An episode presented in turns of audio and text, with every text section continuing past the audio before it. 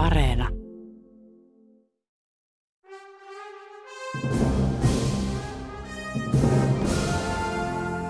Maailmaan mahtuu paljon hienoja kirjoja ja upeita elokuvia. Mutta monestako hienosta kirjasta on onnistuttu tekemään upea elokuva? Kirja vs. Leffa. Toimittajana Jarmo Laitaneva. 60-luvun lopussa 1966 vuonna niin tämä Anton LaVey perusti Yhdysvalloissa tämmöisen ihan virallisen tämmöisen Church of Satanin. Rosemarin painajainen sitten julkaistiin jo sitä seuraavana vuonna. Että tässä oli taas tämä thrillerikirjailija niin kuin ajankohtaisen aiheen äärellä. Tämmöinen tuota, teoria, että on Reagan ja sitten Reagan on vanhempana niin kuin tuota, jotenkin Rosemary ja sitten Omen on se lapsi ja sitten se kasvaa sitten paholaiseksi siitä, että on tämmöinen niin kuin elokuvasarja. Voi myös miettiä sitä, että Rosemary ja Guy, eli tämä hänen aviomiehensä, niin nehän, nehän päätyy nimenomaan tähän tilanteeseen pitkälti sen takia, että kulttuuri niin on noin niin kuin yleisesti tai yhteiskunta on, on hylännyt nimenomaan nämä, nämä vanhat niin kuin arvot, että on enää nyt vain tätä materialismia ja, ja, ja kulutus, kulutus. Kirjassa mun mielestä tulee vielä enemmän, vai oliko se elokuvassa se, että senhän olisi sen roolin voinut saada ihan kumpi tahansa.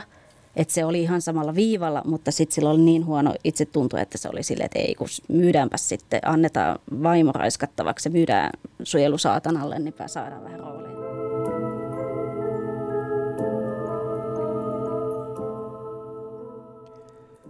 1967 ilmestynyt Ira Levinin Rosemary's Baby suomennettiin heti seuraavana vuonna nimellä Rosemaryn painajainen. Vaikka teoksen ilmestymisestä on jo aikaa, kirjan teemat kuten salaliittoteoriat ja naisen oikeus omaan ruumiiseensa eivät ole vanhentuneet lainkaan, oikeastaan päinvastoin. Ohjaaja Roman Polanski tajusi kirjan ansiot ja käsikirjoittaja ohjasi samannimisen elokuvan, joka valmistui jo vuonna 1968. Leffasta tuli vielä kirjaakin paljon suurempi hitti. Polanskin sovitusta Levinin kirjasta pidetään yhtenä merkittävimmistä kauhuelokuvista kautta aikai.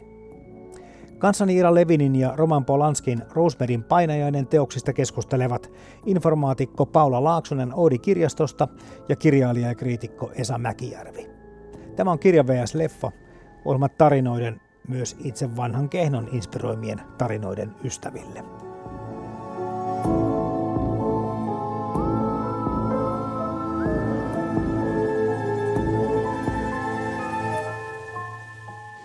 Rosemary's Baby ilmestyi kirjana 1967 ja 1968 heti elokuva tuli perään. Rosemaryn painajainen on tämä kirja sitten suomennoksena, kuten myöskin elokuvana. Kauhu-genren yksi klassikoista. Miten Paula Laaksonen ja Esa Mäkijärvi, minkälaisena klassikkona te tätä kirjaa ja elokuvaparia pidätte? No kyllä se klassikko maine on ja hyvin on pysynyt. Eli ihan ollaan keskusteltu, että vaikka se on elokuva on pitkä, niin tuota, se vaan jaksaa kantaa. Ja tuota, kirja, kirja myös on pari kertaa tullut luettua ja nautin molemmista kerroista, vaikka ja paljon miele- asioita jäi mieleen silleen, että on kiva tulla keskustelemaan niistä. Tämä on mielenkiintoista, että miten hyvin tämä on kestänyt aikaa tämä Rosmarin painajainen kuitenkin, että se on joltain osin tietysti vanhentunut, siihen palataan varmaan tässä keskustelussa vielä, mutta monelta osin se on edelleen ajankohtainen, siinä on kiinnostavia teemoja. Ja ennen kaikkea se onnistuu olemaan samaan aikaisesti sekä viihdyttävä että pelottava, ja se on aika harvinaislaatuista näissä niin kuin kauhu, kauhugenren jutuissa näissä tarinoissa. Yleensä se on joko viihdyttävää jollain koomisella tavalla, tahattoman koomisella tavalla tai sitten tosi pelottavaa. Mutta tässä jotenkin molemmat yhdistyy. Puhutaan ensin kirjasta. Ira Levin, häntä pidetään jonkinlaisena jännityksen mestarina ja tämmöinen maine on äh, näiden muidenkin teostensa kanssa. Aika vetävää tekstiä hän kirjoittaa ja, ja vaikka kirja on tosiaan vanha 1967 julkaistu, niin edelleen aika kelpo tekstiä luettavaksi. Kyllä, joo. Mä ensimmäisen kerran luin tämän reilu kymmenen vuotta sitten. Mä kiinnostuin näistä Ira Levenin tuotoksesta koska hän on vähän silleen niin kuin tuntematon kuuluisuus. Melkein kaikista kirjoista on tehty elokuva, Juhu, mutta kyllä. ei ole niin kuin sillä lailla esillä itse kirjailija. Ja tuli toi Stepford Wives, se uusi versio, niin rupesi kiinnostaa tämä kirja, mutta sitähän ei silloin löytynyt. Että sitähän ei ole suomennettu, että se on tosi jännä. Niin tuota, mulla on tämmöinen 90-luvun painos Rosemaryn painajaisesta löytyi kirjahyllystä, niin lukasin sen silloin. Ja on melkein kaikki Ira Levin kirjat muut lukenut myös sen jälkeen, että se on kyllä vetävä. Kun tästä on luettavissa aika vahvojakin tämmöisiä feministisiä kannanottoja, niin mä olin tosi yllättynyt siitä, että eihän tämä voi olla niin kuin vahinko, että tämmöistä, tämmöisiä teemoja kuljetetaan tässä mukana. Että hänellä oli niin kuin selvästikin agenda ja hän on hirvittävän paljon edellä aikansa näiden asioiden kanssa, kun miettii sitä, minä aikana tämä kirja on syntynyt. Se voi olla tietysti, että siinä on osittain kyse sit sattumasta. Että Levinhän oli tosi monipuolinen kirjailija. Hänellä oli, voisi sanoa, että aika monenlaisia tämmöisiä eri, eri agendoja. Ja tietysti ihan luonnollisesti, kun tämän romaaninkin julkaisusta on kulunut jo yli 50 vuotta reippaasti, niin, niin tota, ne luentatavat sitten, sitten väistämättä luonnollisesti muuttuu. Voisi kuvitella, että silloin kun tämä kirja ilmestyi, niin se herätti aika paljon kohua kohua etenkin tämmöisten niin kuin saatanallisten, niin sanottujen saatanallisten teemojensa sisä, sisällönsä takia, mutta mut sitten nykyään tosiaan niin ehkä tämä lukutapa painottuu ehkä siihen femin, feminismiin sitten ja Tämä on tietysti hyvä, että tämä vaan kertoo sen kirjan monipuolisuudesta, että se ei ollut pelkästään tällainen niin kuin tähdenlento. Kyllä, kun ajatellaan klassikkoa, niin klassikoissa yleensä on se, että vaikka sä et ole lukenut sitä, niin sä tiedät, miten se päättyy. Mikä siinä on idea? Rosemaryn painajainen, Rosemaryn baby. Mutta kirjahan on jaettu kolmeen osaan ennen raskautta, raskausaika ja sitten raskauden jälkeen. Niin kun mä luin nyt tätä uudestaan tätä varten, niin ihan kun ensimmäinen osa kun loppuu, niin jos et sä tietäisi, mä ajattelin, mä ajattelin, että tämä voisi olla niin kuin kirja ää, kotiväkivallasta. Että siinähän ei ole mitään semmoista – niin kuin se on vaan niin kuin ahdistava ja sellainen, Kyllä. että nuoren naisen tämmöinen suljettu, suljettu koti, semmoinen oikein kunnon pikkuvaimo hän on. Että tässä on yksi, sekä elokuvassa että kirjassa on se kohtaus, kun aviomies tulee vähän ärtyneenä kotiin, niin ensimmäisenä hän kantaa sitten, Rosemary kantaa hänelle olueni voileivän. Tämmöinen ihana klassikko sanotkin tuon Paula tuon ahdistavuuden, niin tämä teksti on sellainen tyyliltään, että tässä näitä tämmöisiä tietynlaisia vihjeitä tiputellaan pitkin matkaa. Ja, ja tota, se ahdistavuus kai sitten syntyy siitä, että, että lukija, ihan niin kuin tuossa leffassakin ehkä vielä paremmin toimii se, että ei voi tietää, että onkohan tämä ihan nyt sitten niin kuin tottakaan vai, vai onko Rosemaryllä vaan niin kuin vähän huonompia päiviä välillä. Lukija joutuu niin kuin nuorella kävelemään, että kumpaako suuntaan tässä kallistuu. Ja se toimii aika hyvin myöskin tässä kirjassa.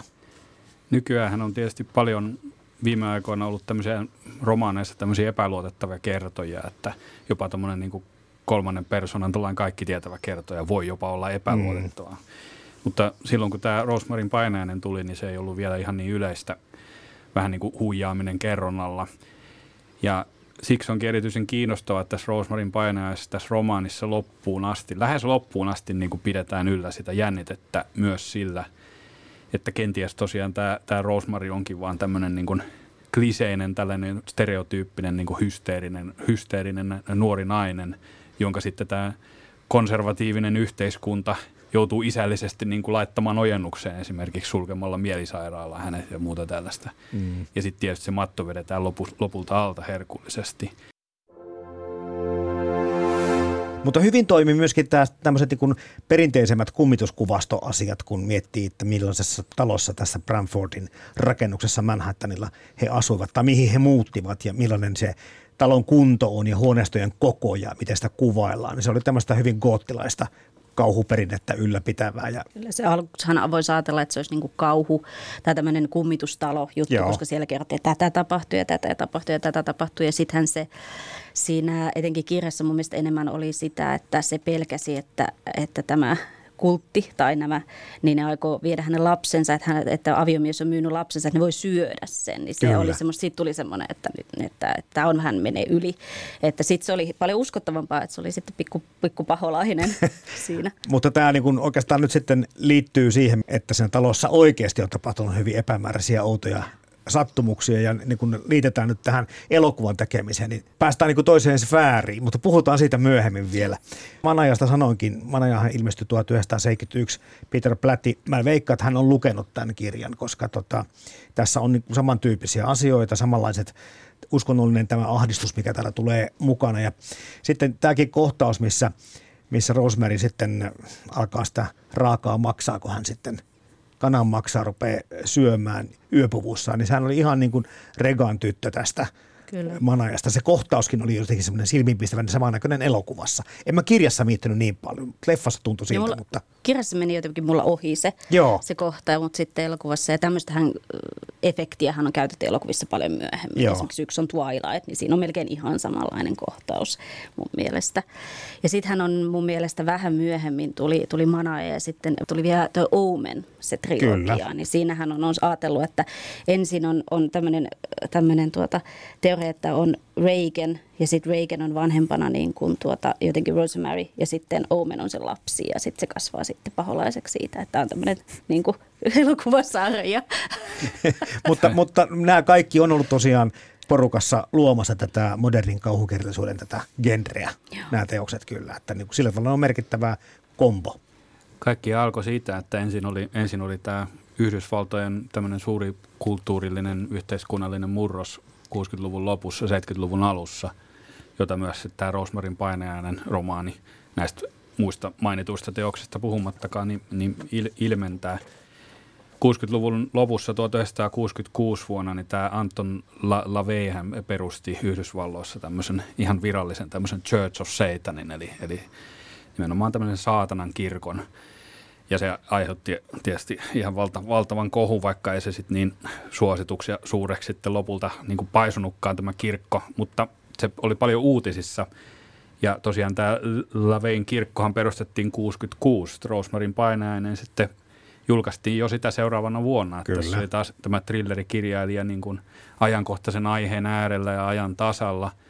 Ja senkin takia tässä niin kuin – Rosmarin painajaisessa mainitaan, mainitaan, että kun tulee, siinä on ne uuden vuoden juhlat, niin sitten nämä lahkolaiset sitten toivottaa, että hyvää vuotta yksi, että 1966, että se on just tämä sama vuosi, jolloin tämä Church of Satan on perustettu, että ikään kuin ajanlaskun alussa ollaan jonkin uuden pelottavan ja kauhistuttavan äärellä.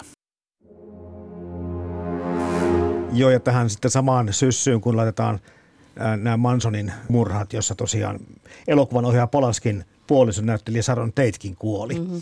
näissä äh, oudossa olosuhteissa. Ja sitten tietenkin tämä black metal musiikkikenrekin syntyminen niille ajoille sattuu. Siellä on Rolling Stonesia, Black Sabbathia ja monta muutakin tämmöistä vähän rajumpaa heavy rock bändiä, jotka sitten tätä kuvastoa rupesi itse niin kuin hyväksi käyttämään. Okei, ihan vaan läppä mielessä luultavasti, mutta kuitenkin. Mä en tiedä, että onko oikein puhua, että se on niin kuin huumorin mielessä. Kyllä varmasti on ollut niin kuin pilke silmäkulmassa näillä varmaan useimmilla asianosasilla, jopa tämän Church of Satanin perustajalla.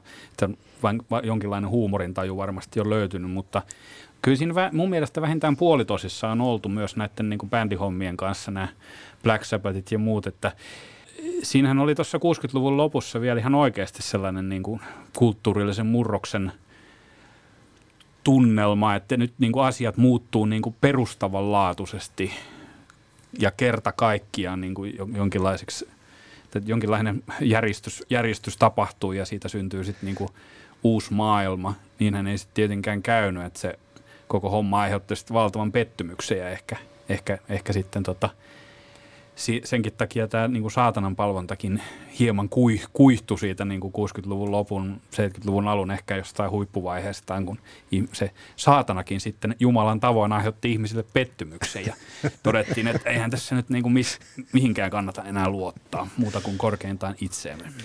Tässä on pakko mainita tämä Once Upon a Time in Hollywood, Tarantinon kirja, elokuva, pari, joka on tässäkin sarjassa käsitelty, koska tässä nimenomaan Tarantino sivuaa näitä tapahtumia, Mansonin tekemiä murhia, mutta hän kääntää tässä sitten omassa kirjassa ja elokuvissaan tilanteet, kuten hän yleensäkin tekee, niin maailmanhistoria pyörähtää vähän eri asentoon. Ei siitä se enempää, mennään tuohon elokuvaan.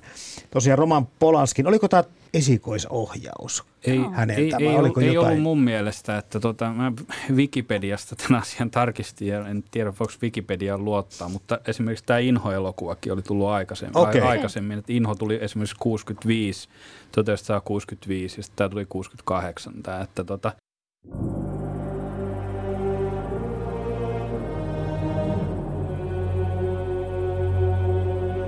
Mutta ensimmäisiä.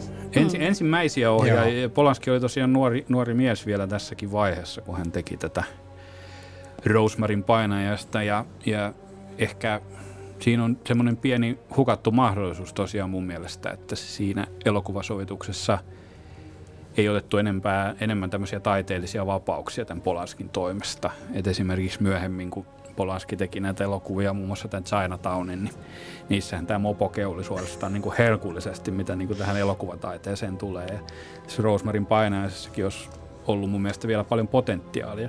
Ei sillä, kyllä se toimii ihan tämmöisenä us- uskollisena sovituksenakin. Joo, mä luin, että Polanski oli silleen, että se ei ollut tiennyt, että voi niin kuin käyttää vapauksia. Että kun on oikeudet ostettu, että hänen pitää tehdä tämä samalla lailla kuin kirja niin siksi se on niin uskollinen sille. Sen verran alussa oli tuo ohjaajaura hänelläkin vielä, että vaikka tota, hän itse tuota käsikirjoitusta tekikin, niin, niin pysytteli kyllä aika paljon kirjan puitteissa. Mutta kun miettii näitä leffoja, Katkera, Q9 Sportti, Pianisti, Ghost Rider, Sainatauni tuossa Esa mainitsitkin, niin mainekkaita leffoja on vaikka kuinka paljon herralla nykyään jo mm-hmm. niin kuin vyöllään. Tästä ikään kuin hänen suuruudenpäivänsä taisi alkaa kuitenkin tästä elokuvasta varsinaisesti. Joo, ja tietysti niin kuin nyttemmin vanhoilla päivillä Polanskin maine on aika pahasti ryvettynyt, ryvettynyt näisten tota, eh, hyväksikäyttöskandaalien ahdisteluskandaalien takia. Jopa raiskaus. Eh, joo, häntä on mm-hmm. Yhdysvalloissa sy- syytetty raiskauksesta ja, ja ilmeisesti tuomittukin ja sen takia hän ei voi sinne enää matkustaa, mutta tota, ei, ei sinänsä mikään ihme, jos miettii tätä Rosmarin painajaisen tyyliä, tyyliä ja tätä niin kuin sisältöä, että miksi se nimenomaan puhutteli, puhutteli tätä Polaskia. Että Polaski, Polaskien oli kaikesta päätellen vähän tällainen vastenmielinen, jopa inhottava hahmo, mutta kieltämättä hyvin osaava, osaava ja rohkea elokuvan tekijä. Ja sitten kun hän pääsi, pääsi tämmöiseen vähän ahdistavaa ja ehkä jopa vähän vastenmielisenkin aiheeseen tässä Rosemarin painajaisessa käsiksi, niin tämä jälki on kyllä tosi hyvä. Kirja vs. leffa, kun tärkeintä on tarina.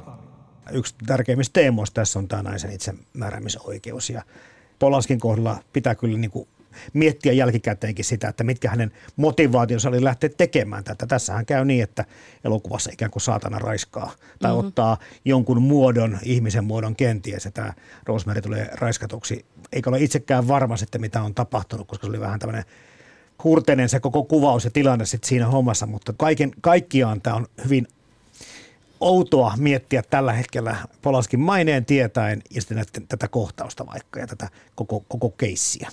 Kyllä mietin sitten tässä just vähän tämmöinen, saattaa olla, että ohjaajalla on just ollut niin kuin herkullinen aihe sitten, sitten tämä.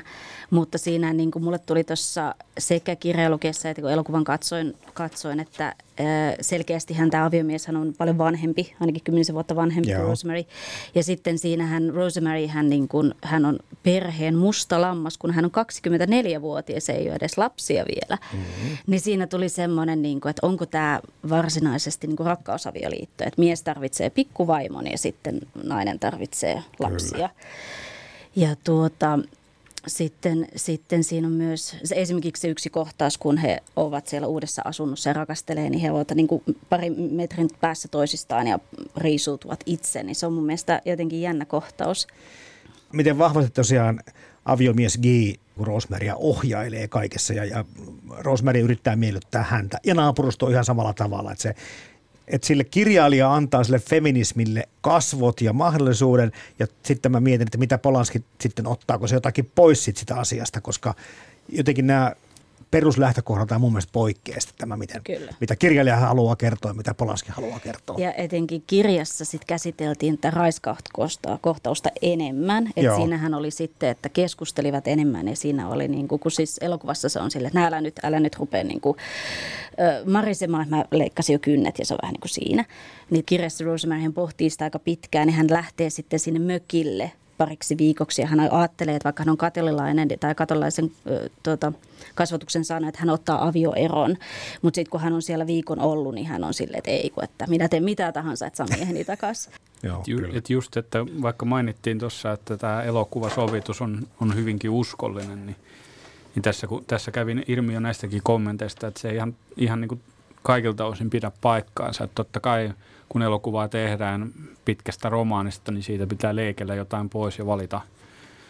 Usein, usein ainakin valitaan jotain tiettyjä painotuksia. Nyt tässä tapauksessa Polanski on tuntunut valitsevan, valitsevan vähän tämmöisen mehevämmän yhteiskunnallisen mässäilyn ja sitten vähentänyt sitten taas tätä, näitä niin kuin feministisiä teemoja ja mun mielestä myös näitä uskonnollisia teemoja, että tätä katoli- katolisuutta – ja kristinuskoa sitä kautta niin tuodaan mun mielestä tässä romaanissa kanssa enemmän esiin, että sitä on vähän vähennetty tämän thrillerin niin kuin tieltä tässä Kyllä. elokuvassa.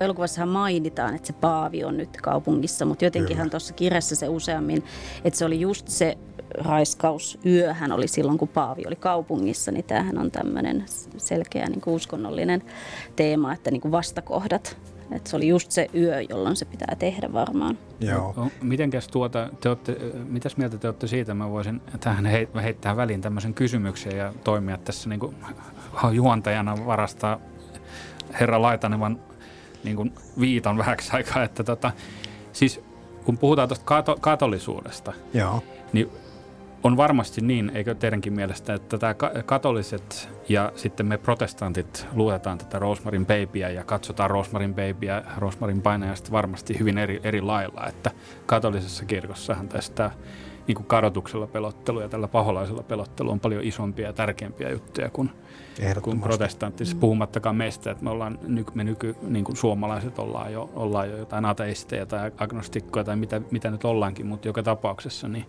mitä mieltä te olette näistä uskonnollisista? No tässä kun just kehun sitä, että tässä on selvästi feminististä sanomaa Ira Levin tähän kirjaan kirjoittanut, niin tässä kohti taas sitten otan vähän takaisin puheita, koska, koska tässä on vähän just, että kun, kun Rosmarihan on saanut tämän katolisen kasvatuksen ja hän tunnustautuu vähän niin kuin agnostikoksi, että hän ei oikein niin kuin niitä perinteitä haluaisi kannattaa enää tai on pyristellyt niistä irti ja sitten lopulta mitä sitten tilanteessa käy hänelle ja pysypä kumminkin tyttö ruodussa tai jotakin tämmöistä voi tapahtua. Pikkusen niin kuin näpäytys sitten niille vapaa-ajattelijoille tai siihen suuntaan mieliville. Kyllä ja kirjassahan oli, ainakin kirjassa mainittiin se, että se oli kauheata, että tosiaan meni protestantin kanssa naimisiin. Sekin että se vielä. Oli niin. Vielä se häpeä, että se mustalammas siinä. Jo itsehän on niin kuin ihan täys pakana. Sama. Ja tota, niin sitten nämä on mielenkiintoisia. Mä oikeasti oh. tykkään, kun ruvetaan niin kuin en, vähän herkuttelemaan ja vastakohtaa, vastakohtia käydään läpi, läpi. Mutta tässä on se, että, että jotenkin ainakin populaarikulttuurissa on tullut, tullut esille kahdesti, että jos sä oot saanut katolaisen kasvatuksen, niin vaikka sä et mitenkään elä sitten katolaisesti, niin jotenkin siellä on se semmoinen pelko ja sitten se, että, että vähän, että ainakin se, että viimeistään se viimeinen voitelu tai käydään sitten tunnustamassa synnit synnyttää jotain. Että se on kuitenkin vähän niin kuin siellä selkärangassa tuntuu olevan sitten. Esa, sä oot uskonnosta kirjoittanut itsekin viimeisimmässäkin aurinkoromaanisasi. Miten nämä uskonnot, miten sä ajattelet tästä kokonaisuudesta? No tämä nyt on taas tällainen, niin kuin ollaan täällä julkisesti täällä radiossa, niin kai, kai munkin on myönnettävä, että kyllä mä varmaan enemmän pakana olen kuin mikään uskonnollinen henkilö, ehkä hengellinen henkilö, hen, hengellisyydestä kiinnostunut henkilö korkeintaan, mutta tota, Tuli nyt mieleen tästä Rosemarin painajasta se, että se on tällainen hyvin kiinnostava ristiriita, että yhtäältä niin kuin tämä, tämä tarina tuntuu niin kuin kritisoivan niin kuin näitä vanhoja tämmöisiä konservatiivisia arvoja, että oltiin vähän niin kuin liian, otettiin vähän asiat liian tosissaan ja muuta Kyllä. elämää ja, ja miksei kuolemakin pikkasen liian vakavasti. Mutta sitten taas toisaalta niin voi myös miettiä sitä, että Rosemary ja Guy, eli tämä hänen aviomiehensä, niin nehän, nehän päätyy nimenomaan tähän tilanteeseen pitkälti sen takia, että kulttuuri on noin niin kuin yleisesti tai yhteiskunta on, on hylännyt nimenomaan nämä, nämä vanhat niin kuin arvot, että on enää nyt vain tätä materialismia ja, ja, ja kulutus, kulutuskeskeisyyttä, että niin kuin – esimerkiksi puhutaan niistä, mitä siellä talossa on aiemmin tapahtunut, näitä kauhu, kauhujuttuja, että on jotain lapsia syöty ja muuta niin kuin ihan karmivaa, niin nämä Rosemary ja Guy vähän niin kuin naureskelee, ikään kuin ne olisi jotain viidettä vaan, että onpas, onpas tyhmiä, että ihmiset on ollut hölmöjä ennen, että nyt me tiedetään paremmin onneksi nykyään ja Jumala on kuollut, mutta entä sitten? Mutta tämä on mielenkiintoinen, että olisikohan tässä niin kuin tämän, tämän Rosmarin painajaisen niin kuin tekijän toimesta, niin tavallaan niin kuin sohitaan vähän niin kuin molempiin suuntiin, että sohitaan sekä siihen konservatiiviseen suuntaan ja sitten myöskin tämmöiseen radikaaliin 1960-luvun lopun niin kuin, niin kuin mentaliteettiin, että halutaan niin kuin repiä kaikki niin kuin alas ja rikki. Täällä on Vietnamin sota, mutta tosiaan se mainittiin tässä. Sitten niin mainitaan, että, kyllä. Että siihen, että siinä niin kuin tietää, että se on sen aika, aika, kun mä mietin sitä, että aiheet on silleen moderneja, mutta se Vietnamin sota mainittiin siitä sanoitkin tuosta, mitä kaikkea talossa on tapahtunut. Tässä Bramfordin Manhattanilla sijaitsevassa rakennuksessa tosiaan, niin tässä kirjassa sekä elokuvassakin vähän kerrotaan, kuinka sillä, tai tapahtuuko se yksi murha, se nuori nainen, joka se tekee itsemurhan olevinaan, ilmeisestikin saattaa olla, että saatana oli taas vahvasti sormet pelissä tässä hommassa. Sitten siinä on itsemurhia, kannibalismia, noituutta tapahtunut. Mutta sitten kun mennään tänne todellisuuteen, niin tätä on ihan niin kuin, jopa niin kuin huvittavaa katsoa, että mitä kaikkea tässä. Tähän kuvattiin tämmöisessä Dakota-nimisessä talossa tämä tämä elokuva. Ja, ja mietti sitäkin, että, että se on aika klaustrofobinen se tunnelma ja varmaan se liittyy siihen, että tässä ei ole ulkona pari kertaa. Että kaikki tapahtuu sisätiloissa. Ja sitten tosiaan tämä on se talo, missä John Lennon sitten ammuttiin kymmenkunta vuotta myöhemmin, joka on niin kuin aika hyytävä sattuma. Ja sitten kun mietitään, että Boris Karloff, yksi maailman kuuluisimmista tämmöistä pahishahmoista, näyttely muun muassa Frankensteinin hirviö ja kaikkia muumiosta lähtien ja hyvin tämmöisenä pelottavana pidetty ja arveluttava. Häntä nimenomaan tästä spiritismistä ja kaikesta muusta syytettiin. Hän siinä asui ja sitten siinä on tämä mies, äh, Rosemaryn miestä, eli Giita esittävä John Cassavetes kuollut heti vuosi tämän kuvauksen jälkeen ja, ja samaten myöskin tämän elokuvan säveltäjä Christoph Komeda näki viimeiset hetkensä. Että tässä on niin jotain semmoista, niin kuin, jos tämä salaliitto se kertoo tämä elokuvakin, niin, niin tämä jälkikäteen tämä maine on myös onnistuttu rakentamaan näiden varaan ihan samalla tavalla. Jumala rankaisee. Niin. Just mitä viettiin vielä, että mitä Polanskillekin on niin kuin käynyt, miten hänen maineensa on mennyt. Totta. Ja, ja mm-hmm. sit, sit tietysti tämä... Mutta ehkä se meni ihan ansiosta sillä miehellä, näistä muista en tiedä. No joo, niin. ja sitten tämä tietysti tämä Rosmarin painaja ja sen tämä elokuvan tämä, tämä päähahmo. Mie, niin. Pää, millainen elämä hänelläkin on niin. ollut, että on hänellekin sattunut ja tapahtunut kaikkea niin kuin negatiivista. Eli tä, tässä nyt ei ehkä kannata niin kuin, liikaa vetää tämmöisiä niin jo, johtopäätöksiä. Tässä muuten päädytään aika syvälle tämmöiseen kaninkoloon, mutta on ihan selvää, että yhdysvaltalainen kulttuurihan on edelleen jossain määrin niin kuin tämmöinen vähän vainoharhainen ja siellä elää niin kuin nämä kaikki salaliittoteoriat ja kaikki, että mitä jos, mitä jos niin kuin, niin kuin tämä keskushallinto on vaikka jotenkin, jotenkin tota jossain Lisko ihmisiä. Liskoja tai jotain muuta vastaavaa, avaruusolioita tai muuta tällaista. että, että tämä on, on kiinnostavaa. Että. Ja se on nimenomaan, musta tuntuu, että yksi tekijä tässä kokonaisuudessa, että miksi tämä on ehkä niinkin kuuluisaksi jäänyt pysyvästi meille merkkiteokseksi. Ennen, ennen kaikkea tämä elokuva. Toki kirjakin, mutta leffa on edelleen hiton kuuluisa. Kyllä. Mä, mä voin kuvitella, kun 60-luvun lopussa tätä on tuoreeltaan tätä romaania luettu elokuvaa katsottu – ja on varmasti niin kuin nyökytelty päätä tyytyväisenä, että ju, juuri näin, että monet niin kuin nuoret katsojat ja lukijat on varmasti ollut tosi tyytyväisiä siihen, että tässä nyt näytetään se konkreettisesti, miten mädä, mädäntynyt tämä konservatiivinen niin kuin järjestelmä on oikeasti. Ja katsokaa nyt noita jotain saatanan palvojia oikeasti ja mm. niissä, niissä ei ole mitään hyvää, että parempi vaan, parempi vaan niin kuin hoitaa ne pois päiviltä tai jotain. Jäi muuten mainitsematta, että kuvausten jälkeen oli siis noin vuosi, kun ohjaaja Polanskin vaimo Sharon Tate Mansonin heimon toimesta murhattiin, että tässä on kaikenlaisia. Ja sitten kun tuossa sanoit tuosta Paula Laaksonen tuosta yhdestä kohtauksesta, missä Rosemary lähtee kirjassa sinne mökkiin miettimään, että tässä taitaa nyt ero tulla, koska hänet on luultavasti raiskattu, vaikka olikin avioliitossa. En tiedä, oliko se USAssa rikos tuohon aikaan, mutta hän koki tulleensa hyväksi käytetyksi ja ohitetuksi ja sitten tuota, palasi kumminkin takaisin, mutta todellisessa elämässä Rosemaryn näyttelijä Mia Farrow oli Frank Sinatran kanssa naimisissa ja ero tuli just näiden kuvausten aikana. Et sekin vielä tähän sitten napsahtaa, että se on kaikkea tämmöistä paljon näille salaliittoteoreetikoille tätä aineesta pureskeltavaksi ja rakennettavaksi. Tosi herkullisia juttuja ja mielenkiintoisia tämmöisiä oikein meheviä yksityiskohtia. Että nämäkin niin kuin ulkokirjalliset ja ulkoelokuvalliset asiat on varmasti hyvin voimakkaasti vaikuttanut siihen, että Rosemaryn painajainen on kestänyt aikaa ja sitä edelleen ainakin näissä meidän radiohörhöpiireissä niin luet, luetaan ja katsotaan. Joo. Joo, noihän on just tuommoiset salaliitot, nehän on niin kutkuttavia ja kaikkea aivan ihania. Mutta kun ajatellaan sitten jotain vanhaa rakennusta, niin kyllähän siellä ehtii tapahtua kaikenlaista. Mm. Että sitten kun laittaa asiat yhteen samaan nippuun, niin sittenhän siitä saa hienon paketin. Mm.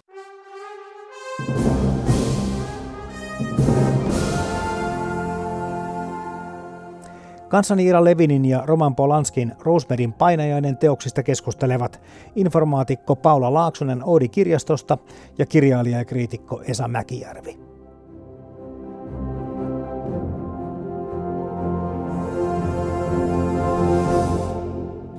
Mulle tuli mieleen tuosta Rosmanin painajainen romaanista nimenomaan se, että sitä lukiessa, että onpa se samaan aikaan jotenkin tosi hyvä ja tosi huono. Mm, totta. Että se on jotenkin tosi niin kuin, liian itsestäänselvä ja liian sitä ja liian tätä ja liian pitkäveteneen ja näin. Mutta sitten samaan aikaan se on tosi niin kuin viihdyttävä kanssa oh, ja semmoinen pelottava. Ehkä se johtuu siitä, että siinä on niin paljon tämmöisiä erilaisia aineksia ja ne jotenkin ihmeellisesti toimii yhdessä. Ja sitten ehkä siitäkin, että se keskittyy nimenomaan semmoiseen psykologiseen niin kuin kauhuun, psykologiseen pelotteluun. Että siinä mm. ei ole sitä niin, niinkään sitä, että veri, veri lentää niin kuin jossain näissä slasher, slasher-filmeissä lentää. lentää. Että se on kuitenkin kaikista niin kuin tämmöistä tietystä kliseisyydestään huolimatta niin aika hienovarasta se, miten se Levin, Levin kirjoittaa. Mä, mä tykkään tota, esimerkiksi H.P. Lovecraftista, Stephen Kingistä. Samoin. Ehkä enemmän, enemmän jopa kuin tästä Levi, Levinistä. Ja Lovecraft ja King ei osaa kirjoittaa yhtä hyvin kuin Le, Levin. Et Levin on niin kuin, niin kuin teknisessä mielessä niin kuin amma, ammattitaitoisempi kirjoittaja – mutta Lovecraft ja King on taas sitten, heillä on paljon parempi mielikuvitus. Että heillä niin kuin se mopo keuliin tosiaan mm-hmm. niin kuin todella, niin kuin, todella niin kuin maukkaasti näissä, näissä niin kuin kauhujutuissa. Sen sijaan, että Levin, Levini ehkä niin kuin tässä suhteessa olisi voinut pistää vähän vielä enemmän niin kuin kierroksia siihen koneeseen. Että siinä olisi vähän sellaista niin kuin, tietysti tarkoituksellisen semmoista hienovarasta tämä Rosemarin painajaisen kuljetus, mutta pikkasen voisi olla vielä jotain, niin kuin, että mm niin kuin mitä tapahtuu. Että se jätetään vähän niin kuin tulkinnanvaraiseksi, mikä on tietysti tavallaan hieno homma. Lukijat voi itse keksiä niin kuin loput tai lisää, lisää tähän juttuun, mutta sitten pikkasen olisi voinut olla vielä sellaista, niin kuin, että tap- sattuu ja tapahtuu. Niin kuin. Kyllä. Että tässä oli mun mielestä just niin kuin yhdessä lauseessa saattoi olla jotain, jota voi tosiaan miettiä, että mitä tässä tarkoitettiin. Ja sitten taas joku King hän kirjoittaa ehkä niitä auki tosi, tosi pitkästi ja näin. Vähän liiankin pitkästi Joo, välillä kyllä. kyllä. niin, tota, mutta tuossa, että mä mietin myös sitä, että jos tämä olisi Levinin ainoa kirja, niin olisiko se jäänyt? Koska mä ajattelin sitten niin kuin Levin ja koko tuotanto, niin hänen, hänellä on tosi mielenkiintoinen se koko tuotanto ja varmaan kirjoittanut aika niin kuin suht nopsasti, että sitten se on saanut semmoisen maineen ja niitä luetaan vielä, mutta jos tämäkin olisi tosiaan yksi, tai sitten olisi Stepford Wives olisi ainoastaan yksi, niin mm. sitten niin sit, kun sieltä löytyy niitä samoja teemoja, mutta kirjat on tosi erilaisia keskenään, niin mä niin kuin just se Ja melkein tuotanto, kaikki filmattu. Joo. Sekin ihmeellinen. Se on, on hieno.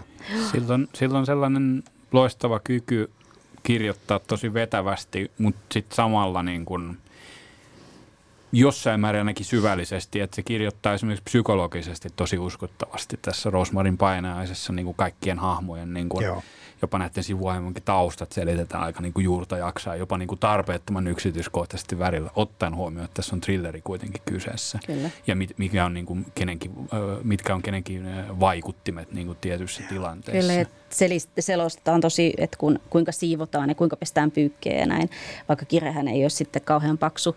Ja sitten mun mielestä vaikka kirjat on tosi erilaisia, niin siellä on vähän semmoinen kulttimeininki. Tässä on tämä saatanan palvelu ja sitten on Stepford Wife sanon se, että niin tehdään on, vaimoista joo. sellaisia niin kuin pitäisi olla. Joo.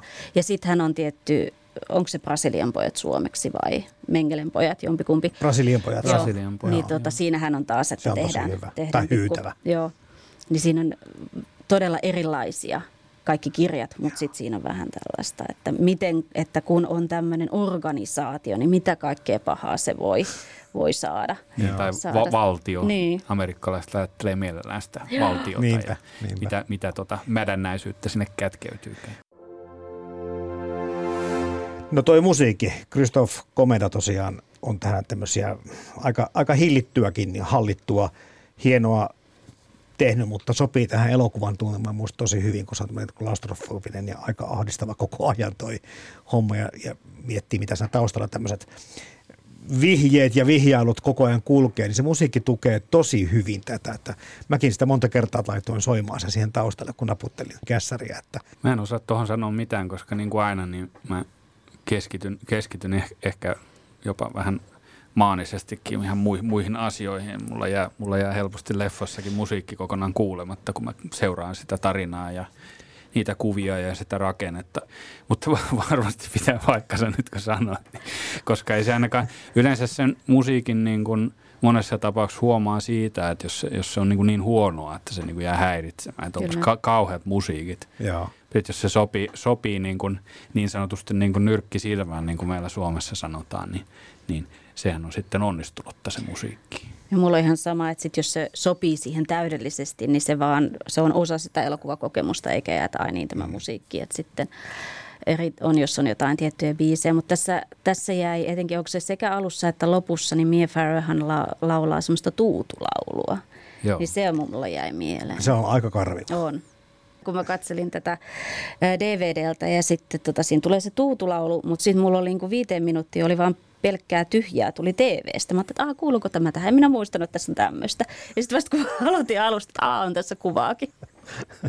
Tuossahan on, toihan toi tuutulaulukin sitten hyvin ilmentää sitä, että mistä Rosmarin painaisessa on niin kuin osin kysymys. Tuommoinen niin kuin raskaaksi tuleminen ja lapsen saaminen ja äitiys, niiden pitäisi olla semmoisia ihania, kauniita asioita, ikiaikaisia asioita, jotka, jotka toistuu elämässä ja näin poispäin, mutta sitten tässä, tässä ne onkin semmoisia niin hyvin pelottavia, jopa inhottavia asioita. Ja tästä mulle tuli mieleen, että kun tämä on 67 kirjoitettu ja leffakin on, niin se, että, että tota, just vieläkin on esimerkiksi kun hypermeesi, nyt se on saanut vähän enemmän, enemmän niin kuin palstatilaa, että tämmöinen niin kuin raskaudet on erilaisia, vaikka se lääkäri sanookin, mutta silleen, mm-hmm. että, että se, ne kivut, se paha olo ja se, että niihin, niihin ei niin kuin saa, että joo, tämä on vaan raskautta, että jotenkin, niin kuin, että pitäisi, kaikki mitä siinä raskaudessa on, niin pitäisi vaan kärsiä.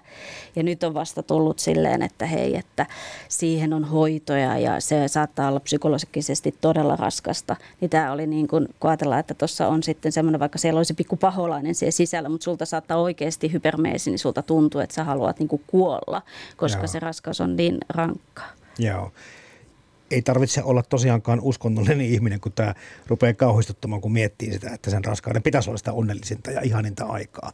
Ja ehkä se tässäkin tapauksessa Giile jollakin tavalla on, en tiedä. Hänhän sen sielunsa on myynyt, myynyt tuota vanhalle kehnolle, mutta, mutta se kyllä pelottaa varmaan lapsetontakin ihmistä semmoinen, miten se kuvata se raskaus ja huonovointisuus ja se pelko ja se kaikki, mikä tulee. Kyllä tässä oli etenkin tosi ahdistavaa. Nyt kun katsoin se uudestaan, niin siinä oli, että se perhetuttu Hutch tuli sanomaan, että hei sä oot laihtunut tosi paljon, tosi paljon. Joo. Sitä, ei kun kaksi kiloa, kaksi kiloa vaan laihtunut.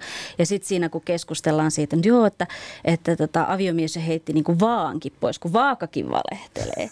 Eli siinä, että kun lääkäri sanoo, että sä oot kaksi kiloa laihtunut, niin kukaan muu ei voi niin kuin olla, olla oikeassa.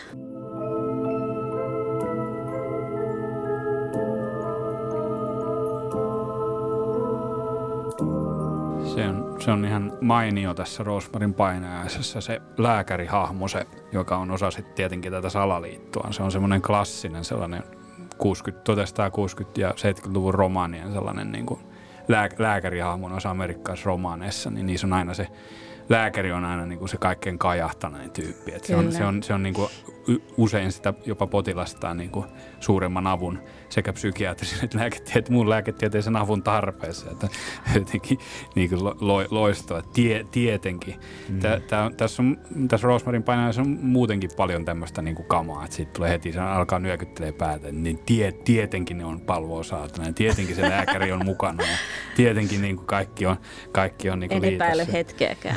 Niin, niin just näin. Mutta mä olisin itse, itse asiassa, mitä tuohon niin kuin, just sen Guyn hahmoon tulee, tuon Guy Woodhousein hahmoon tulee, niin vielä sen verran puuttunut, että tosiaan se John Cassavetes on, on tosiaan pikkasen pökkelömäinen siinä roolissaan. Tai on se ei, vähän, ei ainakaan mikään maailman niin kuin paras veto, veto siinä. Ja sitten mulle tuli mieleen, että mä olisin tosi mielelläni nähnyt siinä jonkun tämmöisen, niin kuin, jos nyt puhutaan näistä niin kuin vähän vanhemmista miehistä taas, niin siinä roolissa niin tämän Gregory Peck-tyyppisen tämmöisen niin kuin karismaattisen niin kuin komistuksen, semmoisen, niin kuin, josta kukaan ei voisi niin kuin uskoa, että se olisi, se, se olisi niin kuin just se niin kuin pahin konna ehkä kaikista jopa. Ja sitten se olisi paljastettu, että se onkin, ja sitten se matto olisi niin kuin vedetty ihan loistavasti alta. Et samalla lailla kuin tässä tota, samoihin aikoihin tulleessa tässä Huuliharppukosta elokuvassa, joka nyt on tietysti ihan eri, eri genrejä, mutta siinäkin oli tämä Henry Fonda tä, tässä niin kuin pahiksen Totta. roolissa. Ja tämä Fondahan oli niin kuin tunnettu tämmöisenä niin kuin, just tämmöisenä komistuksena, joka näytteli kaikkia hyviä tyyppejä, mutta sitten se onkin se kaikkein kovin pahis tässä huuliharppukosteessa. Se tuli isona shokkina. Ja jotain samaa mä olisin sitten toivonut Kai Woodhousen osalta tähän, tähän sitten Rosmarin painajaiseen. Mäkin kattelin sitä ja ajattelin, että on, se on niin kuin jotenkin vähän epäsopiva tohon, että se ei ole siinä. Mutta sitten mä ajattelin sitä roolia, kun se on sellainen niin kuin näyttelijä, joka ei ole saanut, että hän on ollut joissakin pienissä rooleissa. Ja sitten hän Mainoksissa. Niin kuin, mm. niin kuin, sitten nämä naapurit on silleen, että saa niin hyvä, saa niin hyvä. Ja nehän saa sen todella helposti sille ujutettua sitten saatanan puolelle. Näin, niin sitten mä ajattelin, että se sopii sinänsä tämmöiselle se rooli, että se on, että hän ei olekaan, hän ei ole mikään kuuluisa näyttelijä, hän ei olekaan mikään maailman paras näyttelijä, vaan hän on tämmöinen niin keskinkertainen. Että siinähän on Toni Kurttisillahan on tuota pieni äänirooli siinä puhelin, puhelinosuudessa, niin sitten mä ajattelin, että olisiko ollut näin. Niin sitten, sitten tajusin vaan, että niin kuin se oikea, oikea näyttelijä on sitten se, joka on niin kuin sitten kirottu siinä siinä näin. Ja siinähän on se, että kirjassa mun mielestä tulee vielä enemmän, vai oliko se elokuvassa se, että senhän olisi sen roolin voinut saada ihan kumpi tahansa – että se oli ihan samalla viivalla, mutta sitten sillä oli niin huono itse tuntuu, että se oli silleen, että ei kun myydäänpä sitten, annetaan vaimo raiskattavaksi ja myydään suojelusaatanalle, niin saadaan vähän rooleja. Että se oli niin, niin pienestä, se lähti siitä. Tästä taisi tulla yksi Oscar-palkinto. Se oli tälle naapurimummolle, mm-hmm. Mini Castavetille myönnetty, eli Ruth Gordon nimiselle näyttelijälle tämä, tämä sivurooli Oscaria. Ja ihan hyvin toi hänen miestään Roman Castavetti ja sitten Sidney Blackmer-näyttelijä. Ja tuossa puhuttiin sitä lääkärihahmosta, mikä, mikä on ehkä vähän kliseinenkin, Ralph Bellamy-niminen näyttelijä ja sitten tätä ystäväperheen Hutchinsia näytteli Maurice Evans. Ei nyt jäänyt mitenkään erityisesti mieleen. Mia Farrow on älyttömän hyvä tuossa. Mm tuossa uskottava ja mun mielestä vie sen shown kokonaan, että hän on niin hyvä. Toi on hyvä pointti, minkä sä sanoit siitä Gaista, että, että just sen takia, että se on niin kuin – jopa, jopa siinä niin kuin, se on näyttelijä, mutta sitten jopa tämä näyttelijä, joka esittelee näyttelijää tässä elokuvassa, niin ne on molemmat aika, aika huonoja. Mutta se on niin kuin perustellusti niin kuin näin. Mutta kaikki itse asiassa ne sivuhahmot on tätä Rosemaria lukunottamatta, Mia Farrowta lukunottamatta, on, on vähän semmoisia niin hikisiä ja epäilyttäviä Joo. ja ehkä jopa huonoja. Niin kuin vähän, ne vetää vähän niin kuin yli sen niin kuin roolinsa.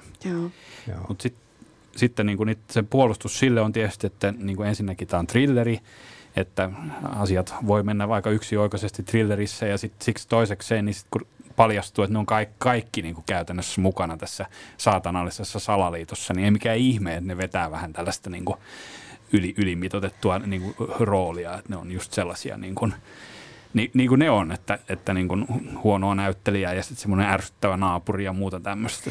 Kaikista, on roolihahmoja. Kaikista jää semmoinen, sitten tulee semmoinen epämiellyttävä olo, kun niitä katsoo tai jotain näin, että siitä ei lääkärit enää.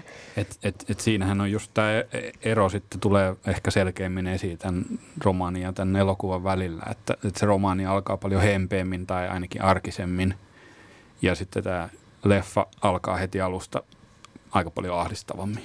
Kyllä. Joo, ja tämä hahmo, mikä poikkeaa eniten, on just tämä naapurin rouva, minikästävät niminen naapurin rouva, jota tämä Ruth Gordon näyttelee, koska tässä kirjassahan on sellainen höpsömummeli, ja leffassa näkee heti, että tämähän on niin kuin, noitahan tämä on, mm. tämä, tämä nainen, että se rooli on toisen tyyppistä, eri tavalla rakennettu kuin siinä kirjassa. Paholaisen tai paholaiselle sielun myyminen niin, niin sehän tässä on sitten yksi kanssa tämmöinen... Klassinen teema. Klassinen teema se kyllä on, ei ehkä enää tänä päivänä niin ajankohtainen kun mietitään, mutta tämä lähtökohta on tosiaankin siellä 60-luvun satanismissa tai satanan palvonnan ja kaiken muun uuden löytymisen tietysti kieppeillä ja sen ymmärtää, mitä tässä on niin kuin haettu, mutta tota, kun miettii, että näitä on niin paljon näitä tämmöisiä tarinoita olemassa. Tämä liittyy tähän Faustus jatkumo aika, aika selkeästi.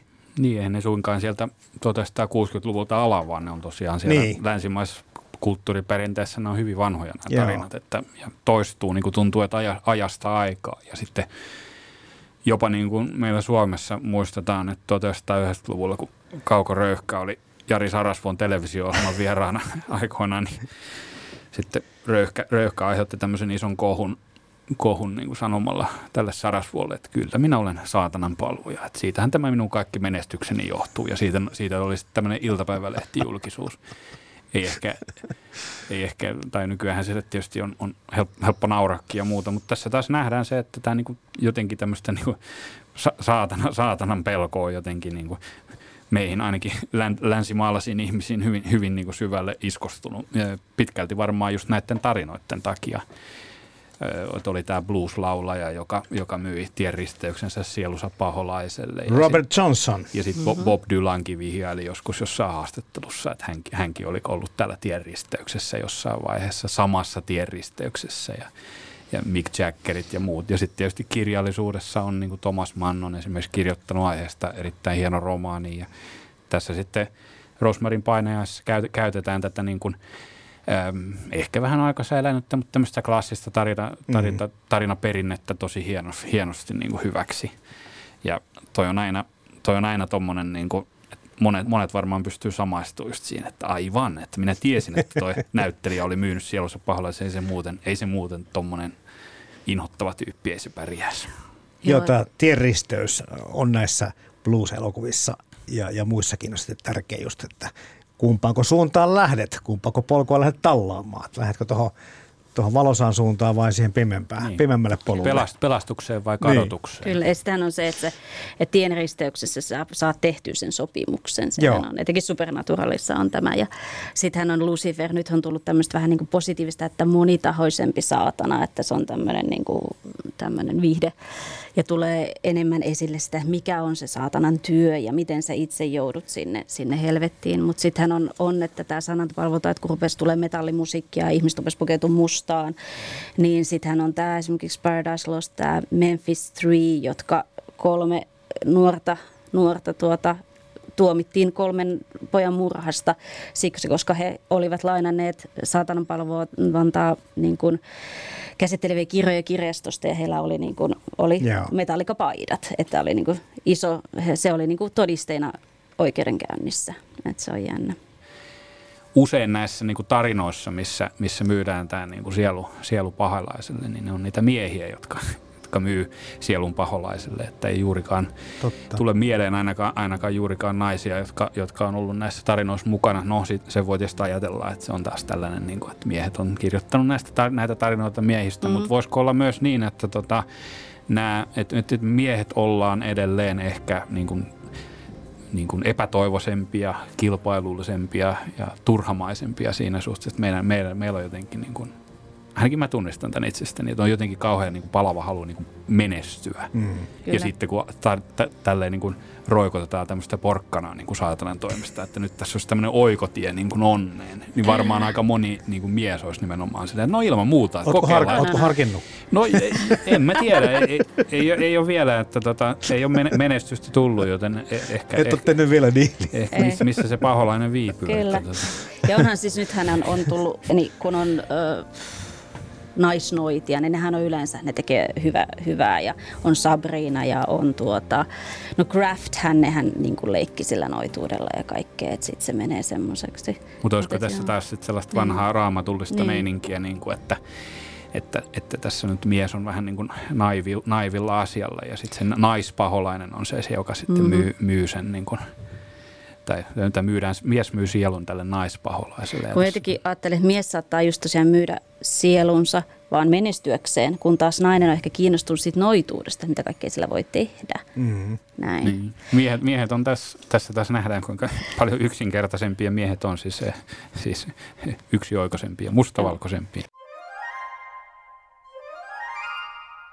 Tämä mainittu blueskitaristi tai bluesmies Robert Johnson, niin hän tosiaan oli vuoden poissa kuvioista tiety, tietämättömillä ja sitten kun hän tuli takaisin, niin, niin sitten alettiin heti puhua, että eihän tuommoista menestystä voi kukaan saada ihan puhtain keinoin, että hänen on täytynyt tuon vuoden aikana myydä sielunsa paholaiselle ja sitten tästä valtava menestys sitten blueskitaristina ja muusikkona on syntynyt. Ja Niin, niin, Tommy ja Johnson, Varha, varhainen kuolema myös. No niin. Rangaistus menestyksestä. kyllä, kyllä piti on- maksaa niin. lopulta. Se on silleen, että sä saat kymmenen vuotta menestystä ja sitten Joo. tulee hellhoundit ja syö. Joo. Ja Tommy Johnson on toinen ihan vastaavanlainen mississippiläis bluesmuusikko, josta kerrotaan ihan samanlaista tarinaa. Tätä on siellä päin aika paljon viljelty. Meillä ei ihan nyt näin selkeitä, mutta kun miettii, että tähän elokuvaan tämä on siirretty mun ihan suoraan, kun miettii se, että just, että Guy ei ollut mikään kummonen näyttelijä eikä kummassa rooleissa, mutta yhtäkkiä se menestys alkoi tulla sitten tämän, tämän diilin jälkeen. Kyllä, ja tässä oli ihan selkeästi se ajattelin, niin kuin, että se ei ole rakkausalvioliitto, että se niin kuin noin vaan, että, että tässä on vaimoja, käyttäkää. Ja sitten, että sai itse sitä. Että sitten just kun luki, luin kirjan ja katsoin elokuvan, niin eniten vihasin tätä kaita nyt. Et silleen, että lääkäri, okei, lääkäri on vähän limainen, mutta herranen aika sentään. Joo. Rosemaryhän kävi jossakin vaiheessa vähän jämäköity ja kävi hakemassa sen lyhyen hiusmallin. Mm. Ja siitä hän ei yhtään tykännyt. Sehän otti heti siitä kilarit, että nyt et näytä ollenkaan naiselta enää. Joo, se oli jotenkin, vaimolta. se oli semmoinen just, että, että, että toi ainoa virhe, minkä sä olet tehnyt, oli, että sä leikkautit hiuksesi ja se oli jotenkin, se on jännä semmoinen pieni, Mutta siinäkin mäkin tulkitsen, että se oli sitä näpäytystä siihen suuntaan, että miltä se naisen pitäisi näyttää näitä tämmöisiä konventioita kohtaan. Kyllä. Sillähän oli mun mielestä, eikö se ollut pitkään semmoiset saparat Joo, jotkut, joo, kyllä. söpöt. Joo. Kyllä. Siinä on tietysti tämä ehkä hivenen epäilyttävämpi niin kuin aspekti tässä, kun se leikkaa ne hiukset lyhyeksi, on just se, että kun tämä ohjaaja Polanski nyt sattui pitämään tämmöisistä hyvin nuorista naisista kautta tytöistä, niin sitten tämä näyttää niin kuin tämä Rosemary tässä elokuvassa sitten vielä huomattavasti nuore, nuoremmalta. Ehkä se oli ohjaajan itsensä mieleen.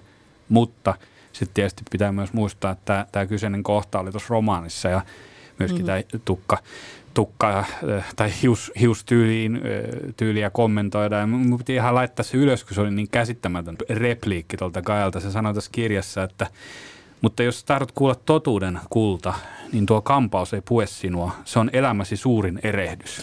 Niin Todella niin kuin tyly kommentti, niin kuin, ihan niin kuin puskista tulee. Ja, ja niin kuin, ei, ei, ei, ton, ei tonkaan niin kuin, tommosenkaan niin kuin heiton jälkeen niin, niin, niin, niin kuin tätä Gaeta kohtaan niin kuin minkäänlainen sympatia niin kuin viriä. Ei, siinä oli just semmoinen, että naisen pitää näyttää ja olla sitten vaan niin kuin miellyttävän näköinen miehelle Joo. ja käyttäytyä. Ja sitten, aa, tämäkin on voi elämä. Se kohta, kun oli ne, oli ne bileet ja sitten äh, hän niin oli todella paha olo, niin sitten siinä oli vähän, että, että Guy vähän autteli siivouksessa. Ja sitten siinä Joo, oikein niin niin auttoi. monta kertaa listattiin, että mitä se teki. Hän kokkasi ja hän siivosi ja hän teki, että ei kauheasti jaksanut, mutta nämä asiat hän kuitenkin teki, että piti sen niin kuin talouden, talouden sitten kunnossa. että se, se Kai ja sitten tämä lääkäri Sapir, Sapirstein ja sitten nämä muut, muut niinku sivuhaamut tässä, tässä tarinassa, niin nimenomaan, nimenomaan edustaa sitä vanhaa konservatiivista yhteiskuntamallia ja sitten tämä Rosemary itse sitten tämmöistä edistyksellisempää, voisi sanoa nykyaikaisempaa mallia.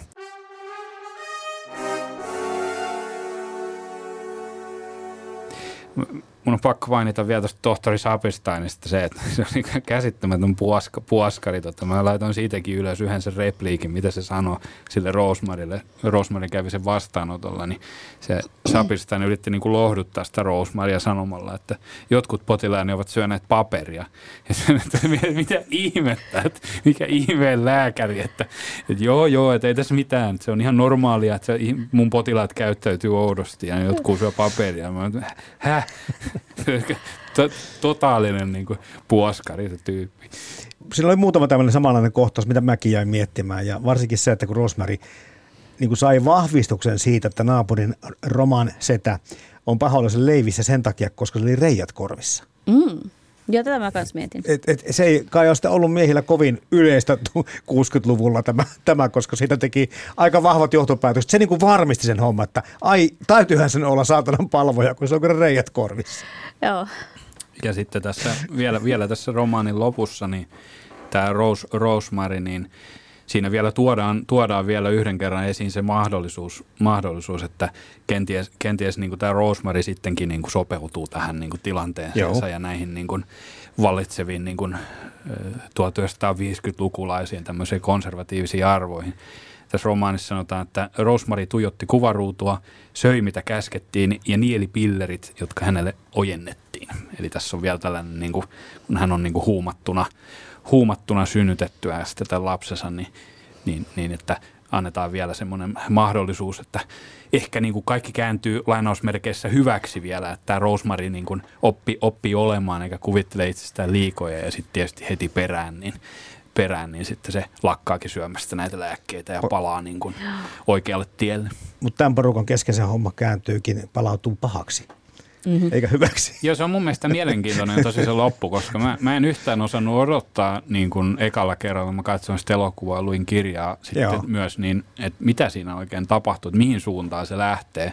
Että kun siinä on niin, niin monia eri mahdollisuuksia siihen, että miten se loppu niin kuin aukeaa ja sitten mihin se kehittyy se tilanne siinä lopussa. Ja miten se varsinaisesti loppuu. Kyllä. Se, on, niin, se on tosi hyvin se jää, au, se jää auki ja se jää tulkinnanvaraiseksi ja, ja se, on, se on just varmaan yksi syy, minkä takia Rosmarin painajan on kestänyt niin paljon aikaa, koska se on, sitä voi spekuloida niin kuin loputtomiin, sitä mm-hmm. loppuhuipennusta, sitä loppukohtausta kaikkinensa ja sitten, että mihin se päättyy tähän Rosemarin ratkaisuun ruveta ehkä sittenkin äidiksi tälle paholaislapselleen. Vai, vai oliko sillä joku, jotain muuta mielessä? Todennäköisesti oli tämä jää just silleen hyvään, hyvään kohtaan, mutta sitten hän Iraleven meni ja teki tähän jatko-osan. Niin. Joo, ja sitä ei, siitä ei puhuta. Siitä, siitä, siitä ei puhuta. Si, se, se, se, sitä ei ole olemassa ei, meillä. Mä olen sun lukenut, mutta jo äh, ihan uteliaisuudesta. Mutta sitten tuossa vielä toi mun mielestä yksi koomisin tapa, niin kohtaus tässä, koska siinä mä mietin nimittäin, miksi tässä on se kaappi, että sitten se oli laitettu se, että se oli kiinni ja näin. Joo. Niin kun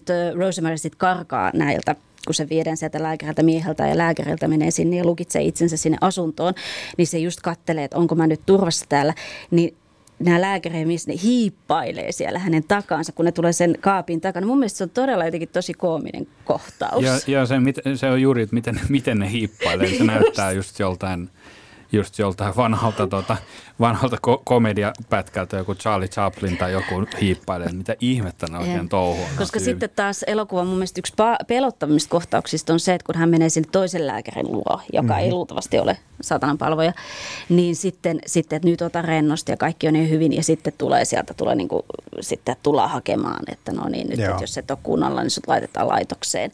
Niin se, että just, että sä yrität saada apua ja sä et saa keltään apua, niin sehän on tosi Kyllä. semmoinen ahdistava kohtaus. Niin sitten se heti sen jälkeen tulee tämmöinen, niin sitten, että onko se vähän tämmöinen keventävä, keventävä kohtaus vai mikä, mutta se on jotenkin hämmentävä. Jumala on kuollut, mutta saatana ei ole, sillä tämä elää ihmisessä. Mm. Eli tämä on yksi tämän Rosmarin painajaisen niin kuin, kantavista teemoista myös. Jumala ei ole, mutta saatana on päinvastoin kaikkialla, koska hän on niin kuin potentiaalisesti jokaisessa ihmisessä, tämä pahuus siis meissä. Kirjavejas leffa, kun tärkeintä on tarina.